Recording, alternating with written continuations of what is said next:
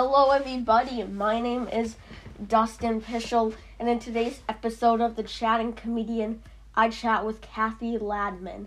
Cathy is a stand up comedian, TV writer, and actress. As an actress, Cathy has appeared on TV shows such as Modern Family, Everybody Loves Raymond, Mad Men, How to Get Away with Murder, NCIS Los Angeles, Roseanne, Just Shoot Me, and Cathy has made reoccurrence appearances on hit TV shows such as Your Enthusiasm, Caroline in the City, Pretty Little Liars, Dr. Katz Professional Therapist, among many other TV shows. Cathy has appeared as a guest slash comedian on The Tonight Show nine times, The Late Late Show six times, and on Politically Incorrect countless times. Cathy also has an HBO one night stands co- stand up co- comedy special. Please welcome the amazing comedy legend, Cathy Ladman. Wow, what an introduction that Yeah. was. So, um, I start off every episode by asking the comedian, what's the worst heckler you have ever had? Oh God. Um, hmm. That's really hard. Um, I don't. I. I think. Oh. I mean, some. Something that that comes to mind is um, somebody s- shouted out a racial epithet at me. Wow. Uh, yeah, me being Jewish, he he's he called out kike, which is Yeah. something that I never would have expected to hear, and it was it was uh, it was pretty awful. It was pretty Mhm. awful. I wa- I wasn't. Um, I w- it was kind of early on in my career, and I really wasn't prepared for it.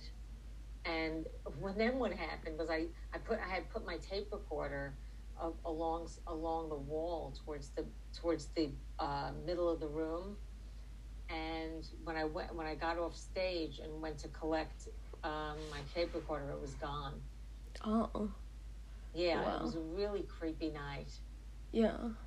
It really was. There's no funny story there. Yeah. I I remember like when I was performing a few months ago, this was like it was like deep into the pandemic, like well, I shouldn't say like it was deep back then, but compared to like like after the Omicron stuff isn't that bad. But I remember there was this guy, so I did a joke about how I have autism, and the next guy in the set, I don't know, I, I don't think he was joking because of his mannerisms, but he said, Mhm. stupid autistic kid. Oh God, Yeah, and I, can you believe it? yeah, and it was sort of like, I didn't really think I don't even know why I, like, I remember him saying it, but I didn't even, like, register at the time. Like, it just took me a second, I was like, wait, what?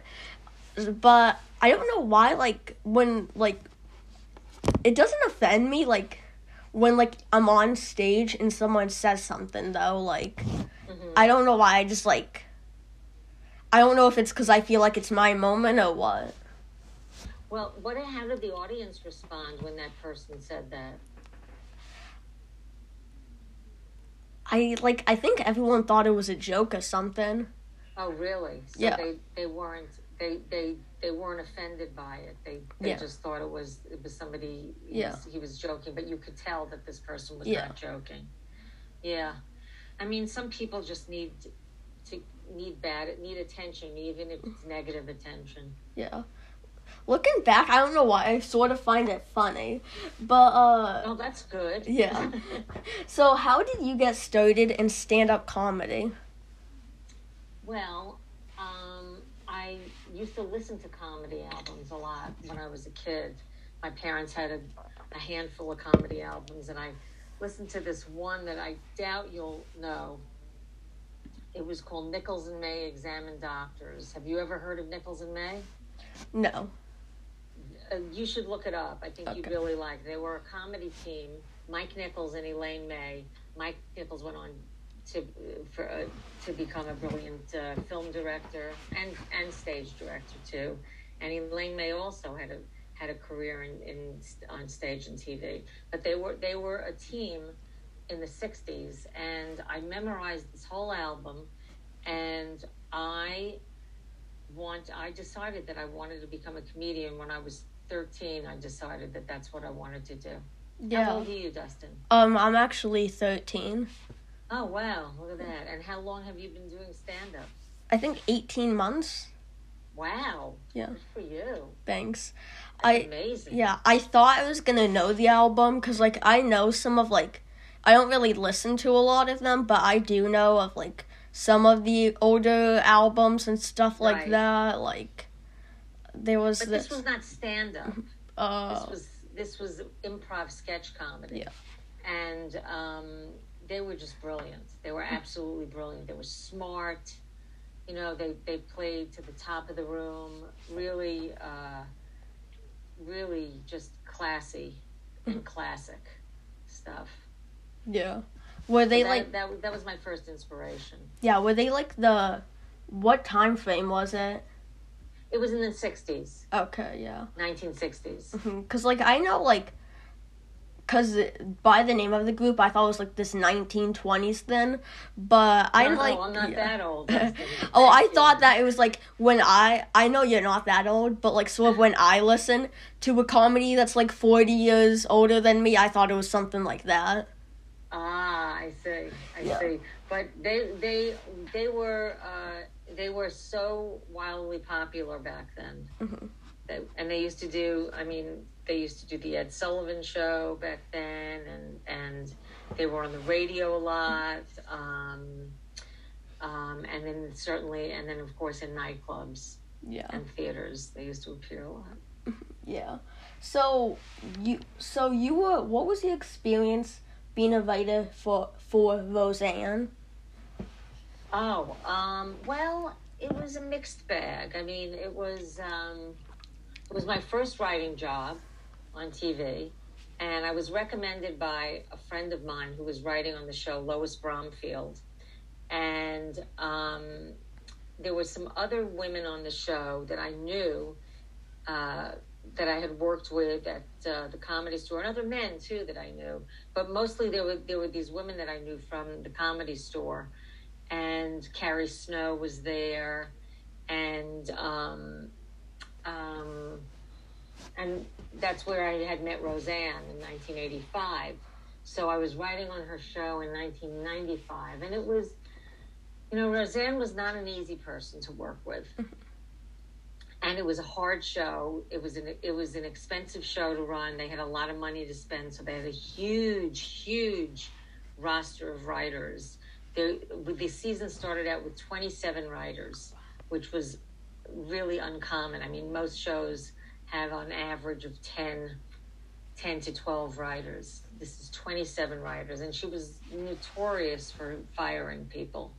So it was, you know, whittled down a bit at the beginning of the season. And um, what was what was great is that I really had I had some terrific I got some great experience working with other people, which was fun because as a stand-up comic, you mostly work by yourself. Mhm.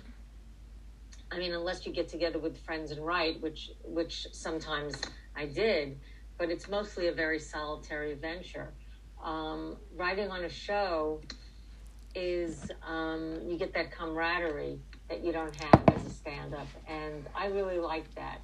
Uh, the hours were difficult, and um, some of the personalities were difficult, but I would say for the most part, it was a great education. Yeah, I remember. I don't know that much about Roseanne, but like I've seen like a like I've like heard a lot of it in the background. Like when I went to my grandma's house and like her commentary on it. Like I hear that like it was sort of well, it's from my grandma's um standpoint. So like she was like she like swears a lot. I don't know if she actually did or if that was just my grandma's standpoint, but Um, she did. She Yeah. did as you know, now obviously not on her show, but she she she she could be pretty coarse. Mhm. Yeah, she could be pretty coarse sometimes. Not not um, um, not the classiest person I've ever met, but also a kind of tortured person. I think Yeah. in some ways.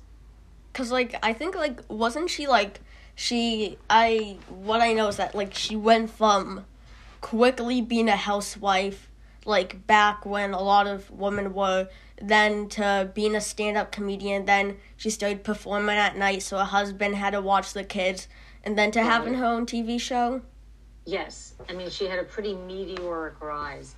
I remember going to see her first Tonight Show with another colleague of ours uh, from the Comedy Store, Karen Haber, and we went. We went. We were sat. We sat in the audience, and we brought her flowers, and um, she was really nervous that first night. She did a great, an amazing set. If you've ever, if you've never looked it up, you should look up Roseanne's first Tonight Show set.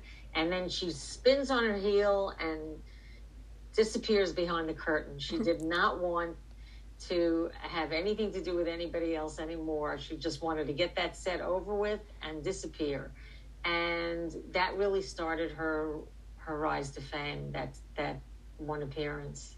Yeah, like a lot of times, like back that was like people don't really watch like as many uh like late shows anymore. I think mostly because Right. there's a bunch of other stuff to watch and just there's so many now. But also, I just don't think it's as popular and some of the shows aren't as funny. Like a lot of the Right. shows, like they try to act like classy and sometimes then they like do a joke about like an Amazon Alexa or something like that.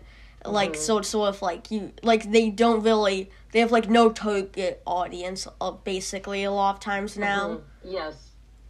But like back like when Johnny Carson was around, like he averaged like I think twenty six million viewers per episode. Oh so yeah. I mean, it was such a different landscape then because there wasn't all the competition. I mean, cable wasn't what it is now.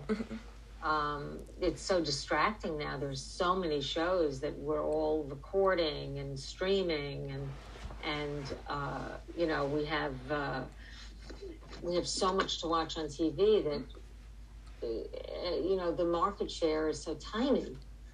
But back then it was you know I mean I, I mean when I did the Tonight Show I mean obviously cable was around but um, I mean I, I remember when when I used to watch the Tonight Show as a kid back when it was a 90 a 90 minute broadcast I mean he was it. He was he was the king. Yeah, I like like a lot of times like sometimes you see uh like people like will perform on the like the show now like maybe Jimmy Fallon or something like that. And like a lot of times like most of the people were like they they still like they don't like have any rise of fame or anything sorry excuse me but there's still like a lot of times they still work like day jobs and stuff like that. Mhm. mm-hmm. It's true. Yeah very true. Very true. Yeah. So you so you did a lot of acting and writing so what are some of your wildest on-set stories? Um, hmm. Well, one film that I did with Mike Nichols, I got to work with him later in life, which was pretty surreal. And I worked on this film, Charlie Wilson's War. And Philip Seymour Hoffman is in this scene, and he leaves. I'm sitting outside of his office at a desk, and he leaves um, the office and he picks up something heavy, a blunt object from a cart, and he bangs it against a, gl- a plate glass window and breaks the whole window and and what what the way they did it excuse me is they had some some minor explosives that would that would shatter the window. So i remember at one point being i, I ducked down to cover my head from the glass shattering but i had a lot of glass around me and they told me not to move and they had to like clean up around me and see if there was any glass in my hair and it was that was really crazy. It was mm-hmm. really crazy. Yeah it's like yeah like a lot of times like i like i don't know why but sometimes like they still like use like stuff like that on like sets nowadays like the alec baldwin situation like oh like they they would just like use like why can't you use a fake gun it's cheaper like also like cuz like every time like cuz like sometimes people might put something in there the actor might like it's real but it happens like like on a major film probably right. once every 20 years or so so so like Yeah. they could I mean, that was yeah, that was hor- That was Mm-hmm. horrible. That was tragic. That was just tragic. Um, and um, I mean, I guess they're always going for um, authenticity, which is why on, on the film that I, that I was in, I mean, they, they had to have the glass shatter on on screen on camera. Um, so, but then what I later heard was that there was some problem with explosives on that set, and somebody really got hurt. yeah So, I mean, risks are taken. Mm-hmm. Risks are definitely taken on set. And what are you drinking there? oh i'm drinking a dr pepper because Oh, that, that yeah looks like a giant can to me. oh no it's like it's about like this size It's regular, but it's in Yeah. the foreground. So the closer it is Yeah. to the camera, the bigger it looks. I usually, Anyway, yeah, I usually don't drink soda this late, but I need to do it for the podcast. Oh, okay. All right. Yeah, to get your get some energy. Um so um I'm trying to think of what other stuff happened on set. Uh, there was some wild stories. I'm going through the Rolodex in my head. Um, I'm on a blank here. I was on, you know, I was on Weird Al Yankovic's show Yeah, and um, he's great. He's he sends me a Christmas card and a birthday card every year. He's such a great guy, and and I had to be spinning this wheel like I was on Wheel of Fortune, and um, and then and they had and it was just crazy. My my makeup was and they would cut and my makeup was dripping and I was sweating and it was just it was really fun and crazy, and. Um, I actually, you know, I actually, Dustin, I was on Wheel of Fortune actually as a contestant well, I in remember. 1985. Yeah, I like noticed like a lot of like. I remember I heard like, speaking of like hair stuff, like on, uh, like Game of Thrones. What happened was like, they wanted to like make the hair look real for the time frame. Mhm. So, I like so one person. It was this actress, and she like she wouldn't shower for like three months, so the hair looked more realistic. Oh my Yeah, God, it's like nasty. Like, that is really yeah. nasty. Well, maybe she maybe she showered, but she didn't wash her hair for three Yeah, months. I mean, but still disgusting. Like, Can't you wear a wig? yeah, like, and then like it took them like three months to get a wig. But like, even back, like, like I know like they didn't have Amazon or something. I would drive out to a store Yes. and like get a wig, like, cause I'm not gonna do that to my hair. Oh my God, that's horrible. I can't Yeah. even imagine living with yourself Yeah. that. I heard like the set like smelled awful, and that like sometimes like the like the fake um snow would get stuck in her hair because she hasn't Oh. showered it. Oh God. Yeah. Oh, that's so gross. that. It makes my skin crawl. So, Yeah. so can you tell us about your first TV appearance? Um, first, well, I, I mean, my first, I mean, I did like a very, you know, local TV show, but I'm going to count as my first TV appearance would be um, the very last Dick Cavett show that was on ABC late night. And at that point, you know, the show was canceled. Excuse me. They, I need to get some water. I'll be Oh, okay. right back. I'll be right back. No problem. Should have been prepared. It's fine. Yeah. And I did a set, and I it was thrilling. It was so thrilling, and I was so nervous. I was so nervous. I mean, not I was way more nervous when I did my first Tonight Show. Yeah. that was really crazy. But um, it was great. I mean, the the the, the Cavett show went great, and it was great practice for me uh, as I moved along to do more and more shows. hmm Yeah, like uh, something about like, like performing on those shows. Like I've been on local TV a few times and like this website, but like I couldn't imagine like like how like nervous you must be like go on a show that like a lot of times like receives uh I don't know how many the views the Dick Cavett show got, but like a lot of times like they get like like something like that might get hundreds of thousands live views and like the Tonight Show millions. So Mil, oh, absolutely Yeah. millions. And that's so and nervous. that first, and actually, the second Tonight Show, I was more nervous than the first one, and it was because the first one had gone so well that I, being as inexperienced as I was, assumed that the second one would go even better, and I had this incredible expectation. And I didn't realize that I was going to walk out there with this level of familiarity, and it just there's nothing that can compare to your first time of anything. You, it's just not going to because it's not the first. So Yeah. when I went out there, I just I was having like this out of body experience, and I thought I had done so poorly.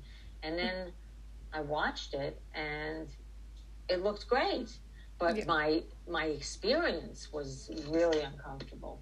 Yeah. Really uncomfortable. It It's- really weird. Yeah, it's so uncomfortable. Like sometimes, like when you're doing a set, and sometimes, like I feel like each comedian has like different like things of like what's bombing. Like every now and then, like I have a set, and like I think it bombs, but then like I talked to my parents about it afterwards, and they were like, "Oh, honey, you did great. You got so many laughs," and I was like, Yeah. Do, well, do you listen to the tape?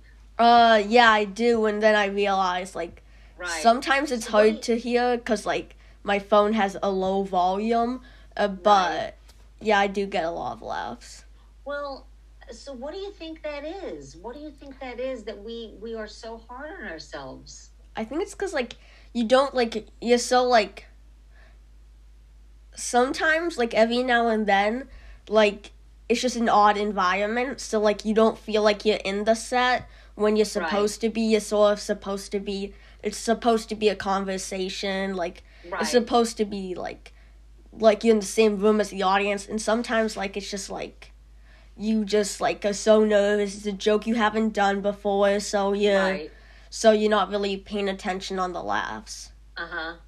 It's true. It's true. And and you know, I find that sometimes when I'm when I'm watching myself, when I'm out of my body and observing myself, that's when I'm having the the no fun.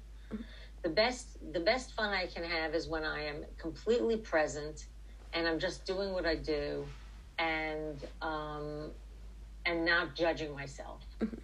That's when it's the most fun.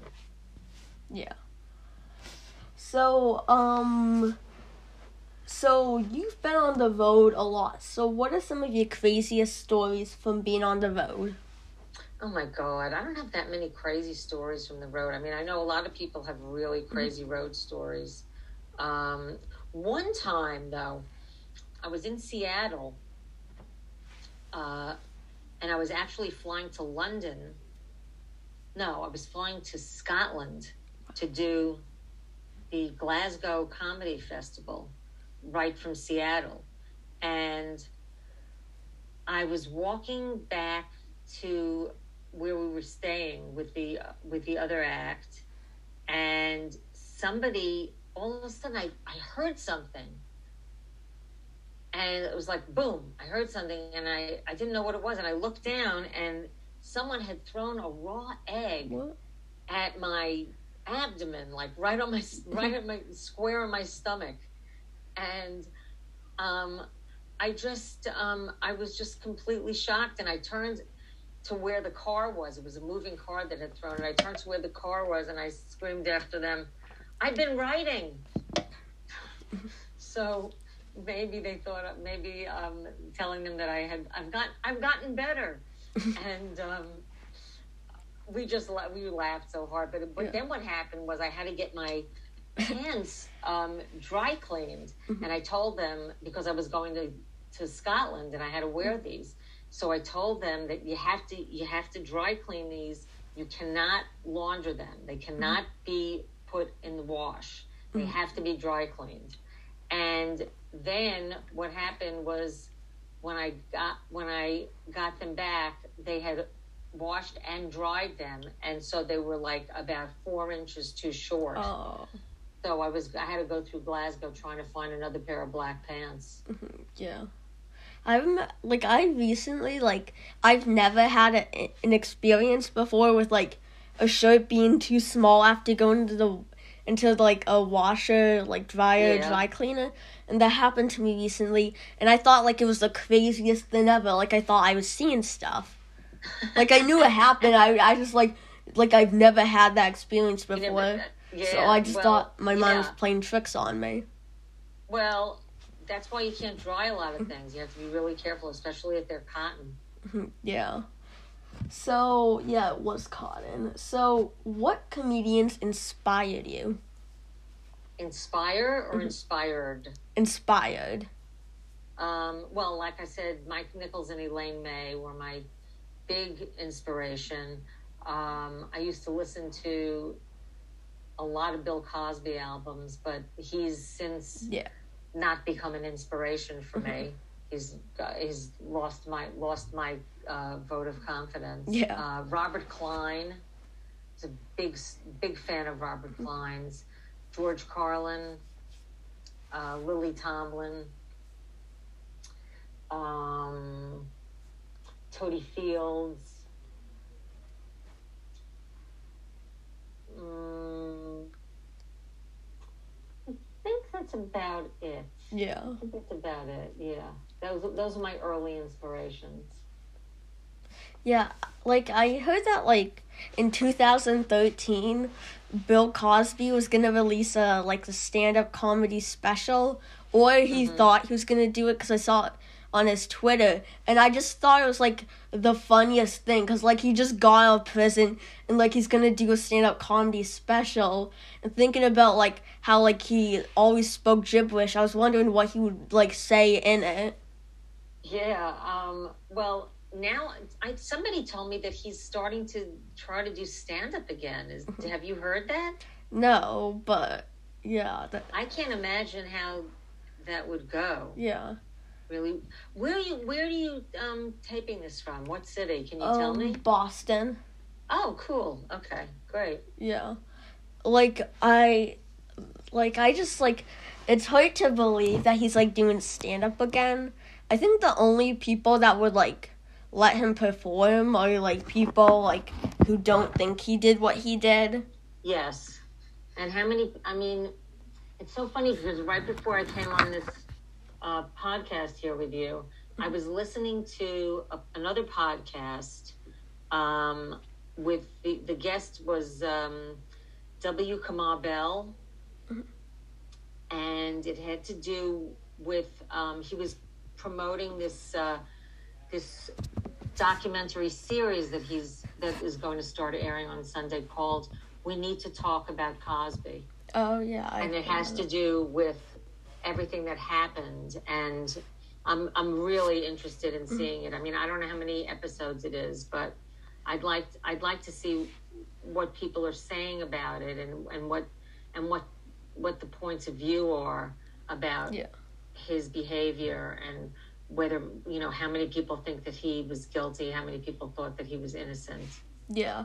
I started to like I watched a doc like a documentary on Sam Kinison and I know I Uh-huh. shouldn't be, but I'm starting to watch like the Jeffrey Epstein documentary. oh really Yeah, cuz like I just find it like so weird cuz like a lot of times like you can like cuz I've had actually like two like perverted experiences like with like like one was a substitute teacher another guy was a random guy at the mall. oh my god Yeah. Like they just like so that so I just like find it sort of like interesting like a lot of times they're like seemingly like normal looking people. I don't know like yes cuz like I would imagine them to look like some sort of like different creature or something. right right but, But- they don't Yeah, but they don't. Like I could imagine them like you could imagine like the way they look like you could have a conversation with them because Mhm. they look like a normal person. Right and that's the scariest Mm-hmm. part Yeah. that they blend like these people blend in i mean Yeah. there are so many people who are so troubled Yeah. Well, some you can tell like like there's something like wrong with their like because one of the perverted experiences I had with the substitute teacher, like I could tell like that there was something off with him the moment I let like I talked to him like something like it just Mm. didn't add up like it was the way he talked like his voice and stuff Mm. like that Oh my God! I well, I hope that he got fired. Yeah, he at did. Good. so so you I heard you did stand up comedy while wearing protective armor. Can you tell me about that? Wearing protective armor? Yeah. Me? Yeah, I heard that.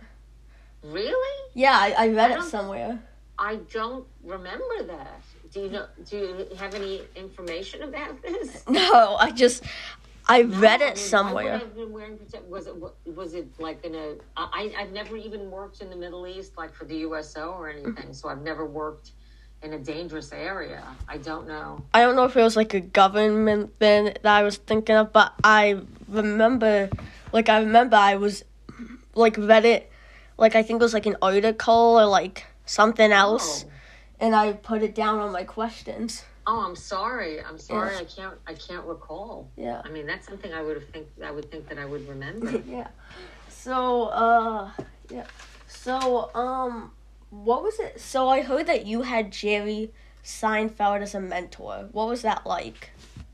Well, yeah. Um, he and I met when we both were on the same team tour to Israel,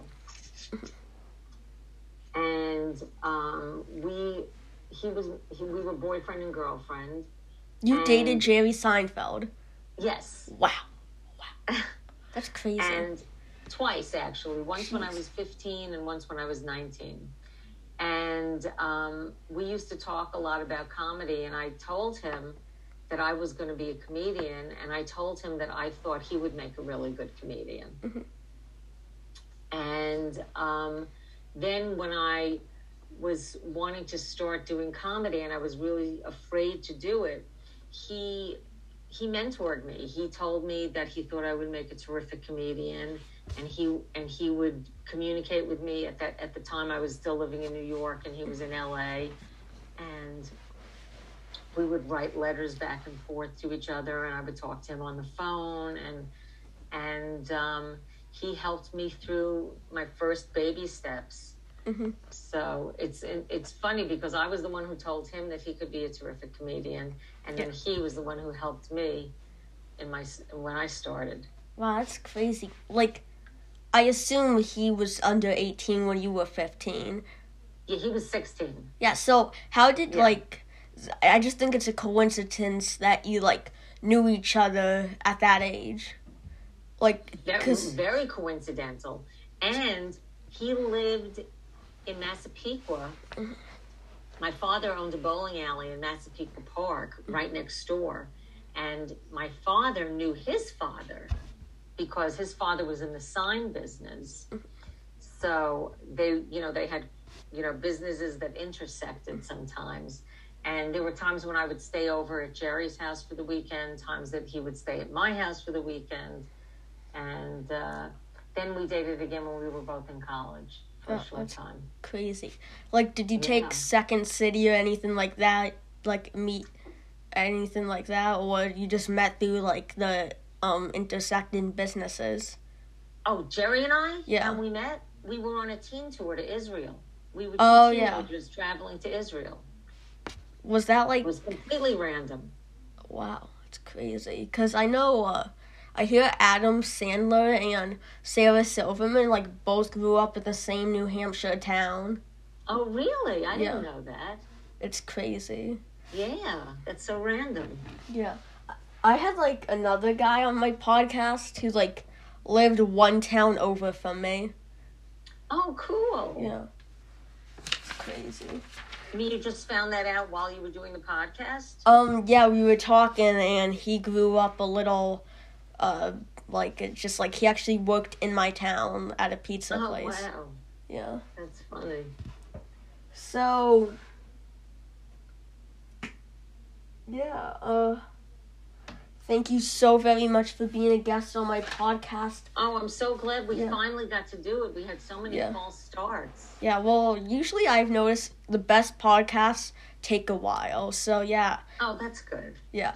So, Okay. thank well, you. I hope you're feeling well. Yeah. You know, I know that you had one day you were sick and you were, Mm-hmm. were not feeling well, and then another time you had a doctor's appointment. So I hope, and then another time I got mixed up, yeah. and I thought that it was it was Pacific time, but it was Eastern time. Yeah. So that was all. That was that was what happened there. Yeah.